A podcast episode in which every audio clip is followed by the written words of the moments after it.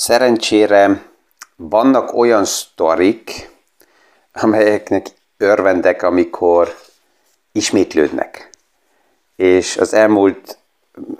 hetekben, de hónapokban is egy pár esemény megismétlődött, ami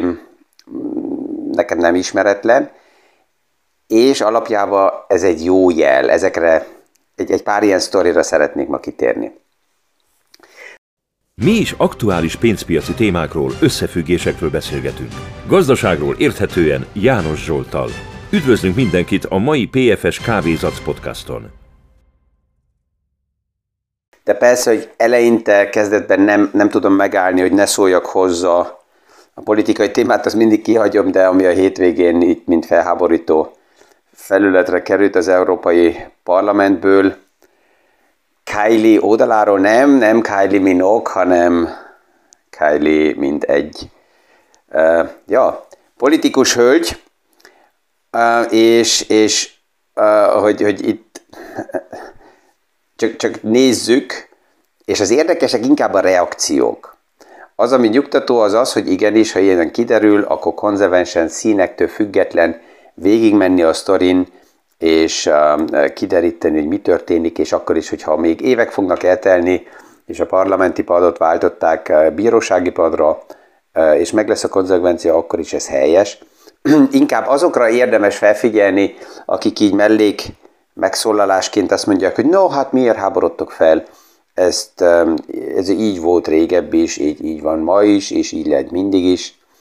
Tehát ez kvázi lelegyintik, mint egy ilyen Cavaliersdelikt, ez most hirtelen magyarul nem is tudja eszembe, hogy hogy, hogy mondják ki, tehát hogy egyet kacsintanak, és azt mondják, hogy ja, ez, ez hozzá, hozzá tartozik a jó hangnemhez, nem tartozik hozzá. Ezeket érdemes pont mind megállítani, és ezért kell a transzparencia, ezért kell minden, ami um, ezeket előbb-utóbb megállítja. Um, ja, tehát ez, ez, ez a ez, ez volt így a felháborító a hétvégén, a többi téma az inkább kellemes, és ezzel vissza is térek ahhoz a, a sztorihoz, ami ismétlődik. Jó barát, ügyfél, de többen is az elmúlt hetekben így, így mikor jönnek azzal a kijelentéssel, hogy oké, okay, belátom, erre nekem nincs időm, egy hiba volt, és lenullál, kidobok mindent abból a portfólióból, kérlek újra vedd át. És akkor felmerül mindig a kérdés, hogy, hogy mi történt. Ez a, ez a, ami, ami történik, ez az én tanácsadói életemben így legelőször megjelent, úgy emlékszem, 95-be. Akkor még volt az érzésem így első reflexből, hogy lehet, hogy én hibázok, és valamit kellene váltsak, de szerencsére nem, nem váltottam, vagy nem csináltam semmit másképp. Megjelent még egyszer 2002 körül, aztán 2009-2010, és most újra. És ha megnézzük, hogy mikor jelent ezek, ezek a, a jelenségek, mikor jelentek meg, akkor ez mindig akkor volt, amikor a piacnak egy bizonyos ilyen rezignációs hangulata alakult ki, ez nekem a jó jel, hogy akkor nagy a valószínűsége, hogy, hogy um, mélypontokat láttunk, tehát ilyen önreflektált, hibát bevalló, bevalló barát indexe, nekem ez ugyanolyan, mint a taxisofőr index, tehát amikor taxiba ülök, és látom, hogy a taxisofőr, mint trader, a piacsal foglalkozik, és a gazdasági híreket hallja, és mielőtt elindulnénk, azelőtt még hamar valami hírt kell halljon, az általában egy, egy, egy jel, hogy akkor a boomnak a csúcsán vagyunk, mert, mert mindenki, mint trader a piacsal foglalkozik, és a rezignáció mélypontja az, amikor így, így ügyfél és baráti körből jön, és a hibát bevallják, és azt mondják, oké, okay, itt van. De nézzük meg, hogy itt mi történik, és mi volt azelőtt, hogy egyáltalán ide kerüljünk, mikor a piacban vannak bizonyos boom fázisok, amikor, amikor minden baktyúk talál magokat, akkor ki, kialakulnak azok a bizniszmodellek, amikor jönnek így, így tréderek, általában nekik nincs pénzük, és ezért eladják a business storyt azoknak, akiknek pénzük van, és cserébe aztán majd hagynak tapasztalatot, eladják azt a sztorit, hogy oké, okay, én neked tréderek, van egy számla nyitva, és azon aktívan én dolgozom, ez neked nem kerül semmibe, a nyereségből én részesülök majd 20-25-30 százalékkal. És erre egy bizonyos szemszögből látom, hogy az emberek szeretnek így, így, így ebben a fantáziába bekattanni,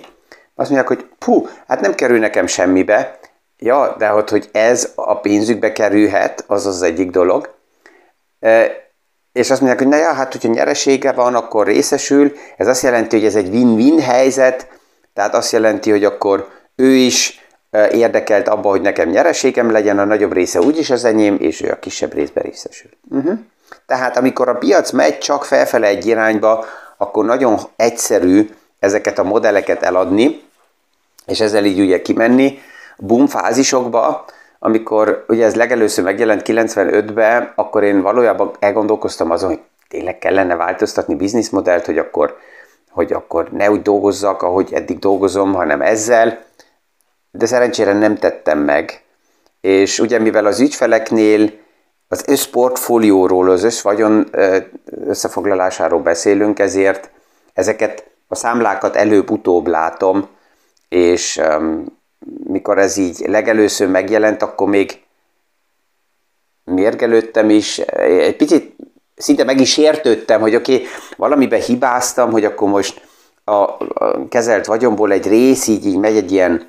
egy cok trade, egy ilyen játékszámlára, és ott állítólag van valaki, aki állandóan, de ez az embereknek ez is, ez, nagyon sokszor benne van az érzésükben, hogy nekik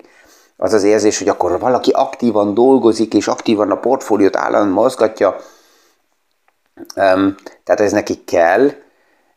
és hát aki több, hosszabb ideje hallgatja a podcastot, az tudja, hogy az a filozófia, amivel Charlie Manga és Warren Buffett dolgozik, az,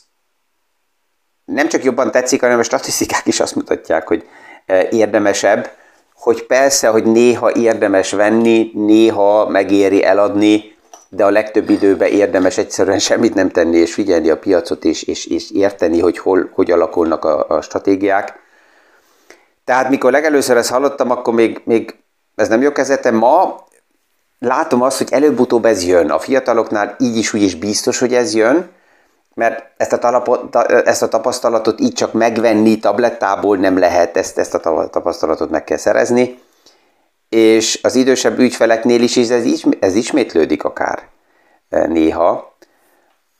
Ma, amikor ilyen megtörténik a portfólióban, és látom, hogy oké, okay, akkor egy, egy ilyen stock trade vagy játékszámla nyílik meg, akkor mosolygok, és mondom az ügyfélnek, oké, rendben van, e, mi ezt, ha kedve van, megbeszéljük, figyeljük oldalról, és majd úgy, mint most is itt vagyok, akkor is itt leszek, amikor újra egyedül lesz, amikor a tradert nem éri el, amikor a veszteségek a portfólióban vannak, és akkor azt majd fogjuk kezelni, ennyi. Tehát ha szüksége van rá, akkor nyugodtan ezt a lépést tegye meg. Még egyszer tapasztalatot nem lehet tablettából megszerezni. Ha ezt egyszer követi el, akkor ez jó volt. És ha nyereségeket ér el ezzel a játékszámlával, akkor még fontosabb, hogy találkozzunk, mert akkor azt a nyereséget megfelelően stabilan el kell helyezni, hogy ez ne olvadjon ki a kezéből újra. És ez nem csak fiataloknál, akár idősebb ügyfeleknél is megtörténik. Egy kedves ügyféllel, akivel már ja, 90-es évek közepe óta dolgozunk. Az elmúlt években beszélgettünk, legelőször úgy 2018-19-ben jelent az meg, hogy akkor megnyitott egy ilyen stock trade számlát egy, egy traderrel, és mondta, hogy ja, hát az az érzése, hogy ezt, ezt most újra ki kell próbálja. Annak ellenére, hogy ő a 90-es évek közepén mondta, hogy soha többet, never, ever, mert a 80-as évek végén um, fiatal korában megszerezte a tapasztalatokat, de hát szinte 30 évvel később másképp nézett ki sok minden, és most ugyanott vagyunk, mint ahol akkor volt, és azt mondja, hogy ó, miért kellett ezt csinálni, és csak nyugtatom, hogy hát azért, mert a lelkének ez kellett egyszerű, és meg tudta engedni magának. Most inkább azt nézzük meg, hogy az egész nyereség, ami megvolt, az elolvadt, ne legyen belőle veszteség, és ha lehet, plusz-minusz nullával zárja le a tapasztalatot, és kész. Um, tehát ez, e, ezek a, ezek a sztorik, ezek ismétlődnek, és azért veszem lazán, és hozom is ma szóba, mert az egyik oldalról normális ez szerintem, hogy, hogy ez benne van emberekben, hogy, hogy ez a, egy picit játszodjunk, és hát ha mégis, de az a hát ha mégis piszi valószínűség mellett akkora az aránya annak, hogy biztos, hogy veszteség lesz, de azt nem nézzük, mert csak ez a hát ha mégis arány, ez motiválja az embereket, hát ezért is van ugye a lotto, e, és hetente rengetegen játszanak lottót garantált veszteséggel, csak azért, mert benne van az az egy a nem tudom hány millióhoz valószínűség, hogy esetleg e, valami, valami szerencsés történhetne. És amikor ez a rezignáció idő eljött, akkor ez azt mutatja, hogy tényleg nézik a véres portfóliókat 60, 70, 80, 90 százalékos veszteségekkel, és most a hétvégén is egy portfóliót kézbe kaptam, az egyik kedves ügyfél mondta, hogy mindent kidobok már, elegem volt belőlük, mondtam, néné, mielőtt ezt megcsinálod, azelőtt nézzük meg, hogy mi van, ha valamit felfedezünk, amiben érdemes mégis, és a stratégiához passzol, azt tartsuk meg, és a többinél megnézzük, hogy oké, okay, mit tudunk csinálni, tehát úgy, mint eddig a kapkodással ide kerültél, akkor most legalább ezt ne vigyük tovább. Szóval. És hogy 2022 is az aktívan kezelt portfólióknál egy jó év tud lenni, azt azok a statisztikák mutatják fel, ami most a hétvégén a Bank of America-tól került a kezembe, amelyik a Standard Poor's Indexen belüli részvényeket vizsgálta át, és annak ellenére, hogy a Standard Poor's Index, mint sok más index is, 2022-ben nem nagyon szárnyal, 60%-a azoknak a részvényeknek, amelyik ebbe az indexbe benne van, de amelyeket ugye aktív vagyonkezelők tudnak kiválasztani, a passzív vagyonkezelők az elmúlt években is ilyen stratégiák ugye megjelentek újra és újra, hogy akkor a passzív vagyonkezelés a legjobb, az ETF-ek, ez olcsó, ebben benne van minden. Hát persze, ebben benne van minden, a, a roncsok is benne vannak egy index ETF-be, de az aktívan kezelt portfóliókban 60%-a a részvényeknek az idén 2022-ben sokkal pozitívabb, és felülteljesítette 20-25%-okkal az indexet, tehát 22 nem általában gyenge év minden pozíciónak, hanem ezt nagyon meg kell nézni, és az aktív vagyonkezeléseknek a létjogosultságát emelik ezek az évek általában ki. Hasonlóan láttuk 2009-ben is, 2000-2001-ben is, a tech lufi kipukkadása után, a technológiai lufi ugye az érintett egy szektort nagyon keményen, a technológiai szektort, de a többi részekben ott is nagyon jól működő és jó fejlődő pozíciók voltak, és ha visszamegyünk a 90-es évek elejére akkor is, tehát főleg amikor nehezebb piaci helyzet van, akkor derül az ki, hogy melyik vállalat végzi jó a munkáját, és kikapcsolja akár azokat a híreket, hogy állítólag recesszió van. Ez az, amiről újra és újra itt beszélünk, hogy a recesszió sztoriba benne van egy ilyen self-fulfilling prophecy oldal is, hogy annyian beszélgetnek, hallanak állandóan recesszióról, hogy elkezdenek az emberek úgy viselkedni, visszafognak investíciókat, visszafogják a kiadásokat, leépítenek munkaerőt, mert hát állítólag recesszió jön. És ezt mindig érdemes kézbe venni, hogy mi közön van ahhoz, hogy a gazdaság esetleg nem növekszik, és mit tudom, mínusz 0,1 százalék két negyedéven keresztül, ez már technikailag recessziót mutat. És ez nem azt jelenti, hogy keres, és ez nem azt jelenti, hogy ezen belül nincsen szárnyaró iparág, hanem ez csak rajtam múlik az én bizniszmodellemen, hogy igenis, hogyha a külvilág nehezebbé válik, hát akkor több aktívabb kell legyek. Nem visszahúzódás a recessziónak a megoldása, hanem a proaktív kimenetel, még jobban a piacba, um, és, és ezért ez, ez, ez minden, szinte minden témában így van. De hétvégén kaptam egy hírt, hogy jó, az idén, a december a legrosszabb havi kezdés volt már rég, régóta. És azon belül megvannak azok az iparágak, megvannak azok a pozíciók, amelyik decemberben jól indultak. Ha veszem a Nasdaq-et, veszem a Standard Poor's Indexet, akkor valójában a december a Nasdaq-nél olyan gyenge indulás volt, annak ellenére, hogy a december szezonálisan nagyon erős, mint 1975 óta nem láttunk. De még egyszer, ez az összindex. Ezen belül, ha megnézem, hogy milyenek hol a pozíciók, akkor ezekben vannak olyanok, amelyek nagyon jól fejlődnek. És ezen a héten is ugye további um, adventi kalendárablakokat fogunk nyitogatni, 13-án, tehát kedden az infláció értékek fognak kijönni. A piac reméli, hogy az infláció csökken, a piac reméli, hogy nem emelkedik dinamikusan tovább, de ami most már látható az az, hogy az infláció nem fog olyan gyorsan visszacsökkenni, mint amit alapjába esetleg egy páran reméltek, amiben benne, benne van megint egy jó hír is. És erre egy pár perc múlva még visszatérek, hogy mi lehet a jó hír abban, hogy az infláció nem megy olyan gyorsan vissza. Persze, befektető szemszögéből nézve. Az, akinek nincs, amit befektessen, annak, hogy az infláció nap mint nap fáj, mikor vajat, tejet, kenyeret kell venni, azt értem, de itt mi ugye befektetési szemszögből világítjuk meg a témákat. 14-én is ablakot nyitunk, akkor lesz a Fed Show, J. Powell újra megszólal egy hét hallgatás után, és akkor biztos, hogy ezen a héten majd jönni fognak a további igazgatósági kör is, amit most a piac beáraz, az a 0,5%-os kamatemelés. Ha 0,75 lesz, akkor lehet, hogy egy picit lángot kap a fa, de egyelőre nem így néz ki, tehát inkább a 0,25. És amit a piac tovább is figyel, az az, az ingatlan piaca, főleg az amerikai ingatlan piac, erről a múlt héten beszélgettünk, hogy egy pár nagy ingatlan befektető kezd limitált kifizetési összegeket és határidőket bevezetni, ami nem is új, ha megnézzük 2008 után nagyon sok országba be lett vezetve itt Európába is, a kifizetési határidő általában ilyen 180 nappal, hogy bizonyos ingatlan eszközöket, ingatlan alapokat megvásárolni napi árfolyammal lehet, de eladni fél éves bejelentéssel. Ez itt Ausztriában is most már elindult, 2022. januártól vett ingatlan alapokat már, itt is csak egy fél éves határidővel lehet eladni, ami 2022. január előtt volt véve, azt még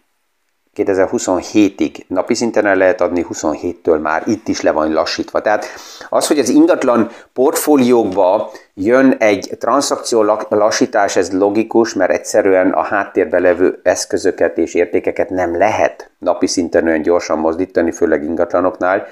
és itt megtörtént az, hogy túl sok úgynevezett money market, tehát rövid időre likvid eszköz, összegek folytak be az ingatlan alapokba, miközben ugye a likvid pozíciókon nulla volt a kamat, az ingatlan alapoknál általában ilyen 3-4 százalék minimum megvolt, a kemény devizákba is, ezért ezt, ezt lassítani kell.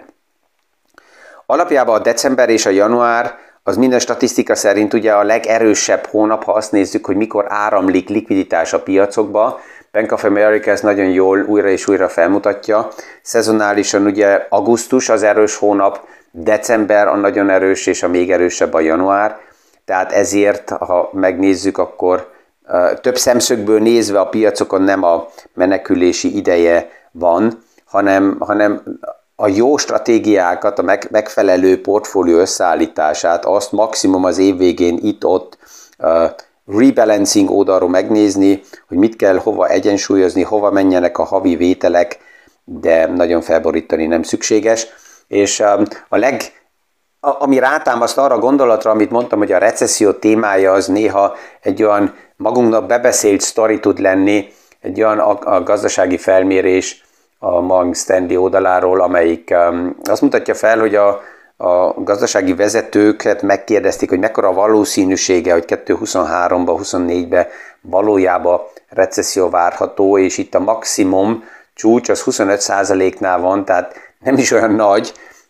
2023 első fél évére a dollár szektort érintve, hozzá kell ezt mindig mondani, és azután csökken újra nagyon erősen vissza. Ez az elvárás. A végére még mondtam ugye az, hogy visszatérünk ahhoz a gondolathoz, hogy miért nem olyan rossz, ha az infláció nem omlik azonnal össze. Az elmúlt évtizedekben láttuk azt, hogy amikor az infláció nagyon esetleg visszament, a kamatokat kezdi csökkenteni az amerikai központi bank, akkor ezt megérzi a gazdaság. De van egy másik téma, ami érdekes lehet, és ezt a J. Paul már jelezte, hogy a kamatok lehet, hogy nem fognak tovább emelkedni, de sokkal hosszabb ideig maradnak fent, magas szinten, mint amit a piac elvár. És ha megnézzük az elmúlt évtizedekből, hogy statisztikailag mi történt akkor, amikor a kamatok peak szintjét, a csúcsát elérte az emelés, és azután nem csökkent, hanem a csökkenés előtt magas szinten maradt, akkor átlagban 14%-kal emelkedett a piac a peak elérése után, így a következő 12-24 hónapra nézve, 14% éves szinten, ami inkább pozitív jelt mutat akkor is, hogyha elég erős a gazdaság, a kamatok megemelkedtek, és egyelőre még messze vagyunk attól, hogy kamat csökkentésről beszélgessünk. Ezt egy páran szeretnék, főleg azok az iparágak, amelyek az olcsó pénzből finanszírozták magukat, de összességében a gazdaságnak az állapota úgy tűnik pillanatnyilag, hogy elég erős, hogy magasabb kamatot hosszabb ideig ki tudnak bírni, és ezért um, ez a tőkepiacnak a következő hetekben egy új narratívaként meg fog jelenni, erről biztos, hogy többet fogunk még beszélgetni. Ezzel, mint mindig, ma is kellemes napot kívánok mindenkinek, és a viszonhallása a hónap reggeli PFS Kávézac podcastig.